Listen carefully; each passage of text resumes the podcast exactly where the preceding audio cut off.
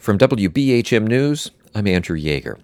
Cold weather means gumbo, a classic Louisiana dish mixing all kinds of meats, veggies, and loads of other ingredients. A gumbo pot also gives a unique look at inflation.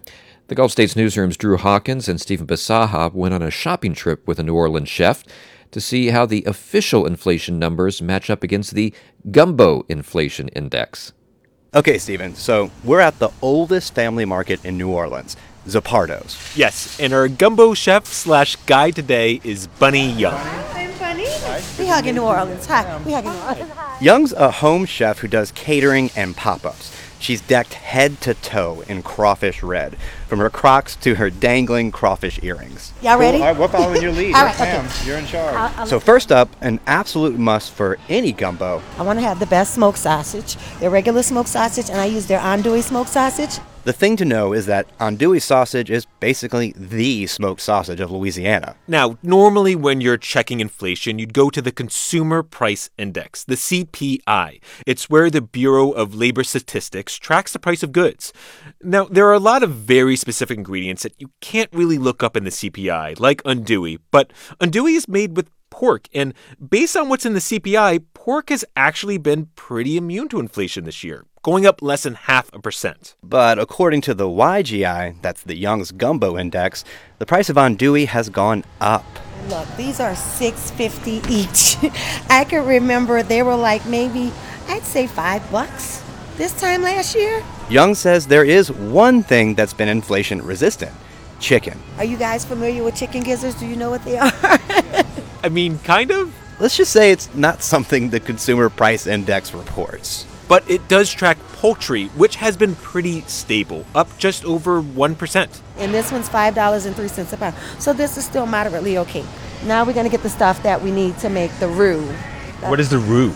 Stephen, did you really just ask this lady what a roux is? Well, I know now. It's flour and it's fat. And about flour, the price of flour, it's actually cheaper in the South, but it's rising a lot faster here than it is nationally, nearly 7%. Now that we have our roux, we need our holy trinity. These are basically your seasoning vegetables your onions, celery, and of course, some green bell peppers. And here we got some good news. According to the National Index, fresh veggies are actually cheaper this year, more than 3% cheaper. It's the one thing we all wanted for the holidays deflation. Yeah, but that's not a gift we're getting in New Orleans, at least when it comes to bell peppers. Two for 89 cents. Yeah, this is expensive in today's culture. It's very expensive. Young actually has the receipts to back up this bell pepper bump. Compare bell pepper prices to last year, and yeah, the price she's been paying has gone up, roughly 14%. The inflation Young is seeing is a lot higher than the official inflation numbers. And this is something that keeps happening during our shopping trip. Young spent 25 years as an accountant, and she's been shopping, or as we say in New Orleans, making groceries multiple times a week. so we all know we're watching these prices, and that's just what it is. And I can tell you that that list is not what's happening. That with the government website, that's not what's happening. To help us understand what's going on here, we called up Ben Meadows. He's an economist at the University of Alabama at Birmingham, and maybe not the best guy to ask about gumbo. I technically have celiac disease, the disease of no fun.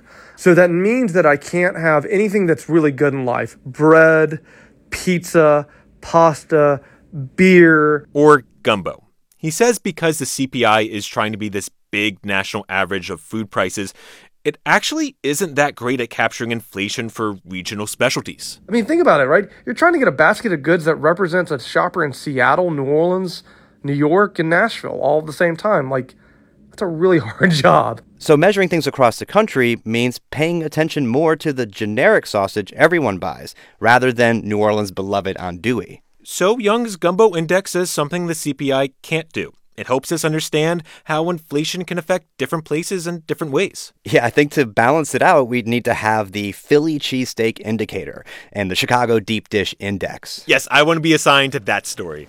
So, after buying a few more things, some fresh crab, shrimp, and a lot of seasoning, we made our way back to the home kitchen with Bunny Young, and she turned our basket of indicators into actual gumbo. That's the first order of business for me. Getting the shrimp here. And after several hours of chopping, browning, boiling, simmering, And being tortured by that incredible smell, we finally got to the most important test Stephen taking a bite of his first gumbo. the taste test. How is it? Oh, that's so that's so much flavor. Is that it? Oh, that's it. Mm-hmm. that is it.